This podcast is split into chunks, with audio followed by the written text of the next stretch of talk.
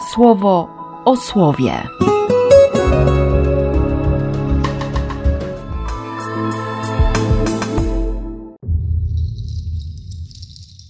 Dziesiąty grudnia, piątek.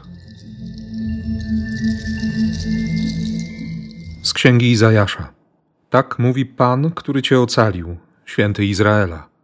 Ja jestem Twoim Bogiem.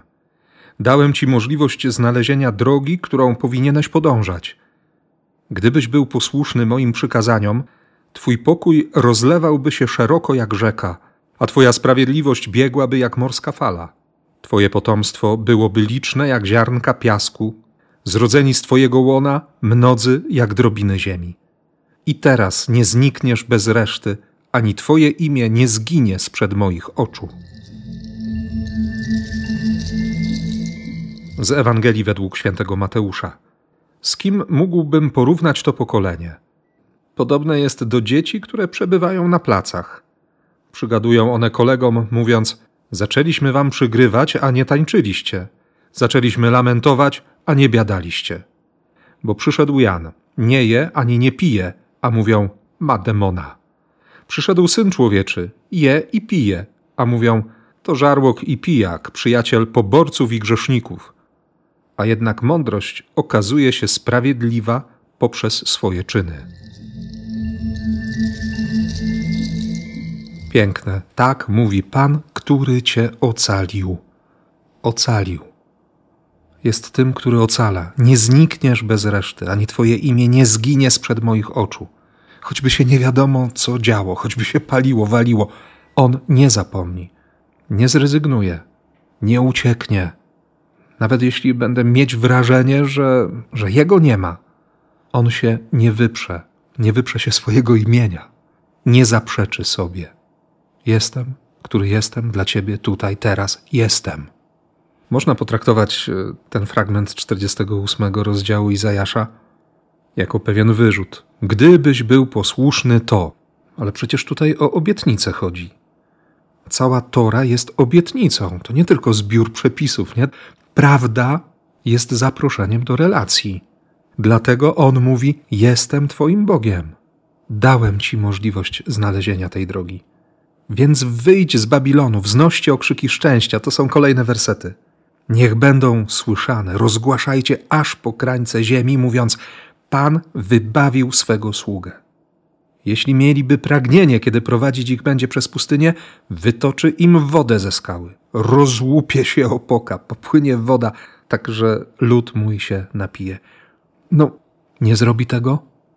Tylko różnie z tą moją cierpliwością jest. Tak, wiem, chciałbym od razu, nie? Mentalność fast foodowa. Szybko, od razu. No i chodzi też o nastawienie. Jedenasty rozdział redakcji Mateusza. Jakie jest to pokolenie? no jak dzieci. Ciągle coś nie pasuje.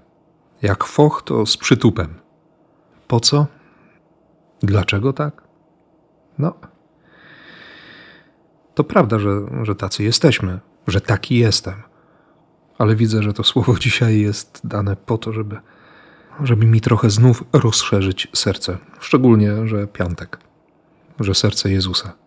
I że wcześniej jeszcze można było posłuchać pierwszego psalmu o tych obietnicach. Nie? Człowiek, który słucha Pana, szuka prawa, ma, ma tęsknotę za, za sprawiedliwością objawioną w torze, tam gdzie Bóg mówi, że szuka człowieka. Więc będę dzisiaj po raz kolejny prosił Boga, żeby, żeby zmieniło mi się nastawienie, żeby tych niejedzących i niepijących nie posądzić o opętanie, a tych, którzy jedzą i piją, o żarłoczność, o przyjaźń z grzesznikami. Zresztą, syn człowieczy, który je i pije. I pojawiają się te, te trzy piękne określenia: żarłok, pijak, przyjaciel. To po pierwsze mogę liczyć na to, że on, że on naprawdę jest moim przyjacielem, bo ja jestem grzesznikiem, a po drugie to, że, że on pochłonie wszystkie moje grzechy.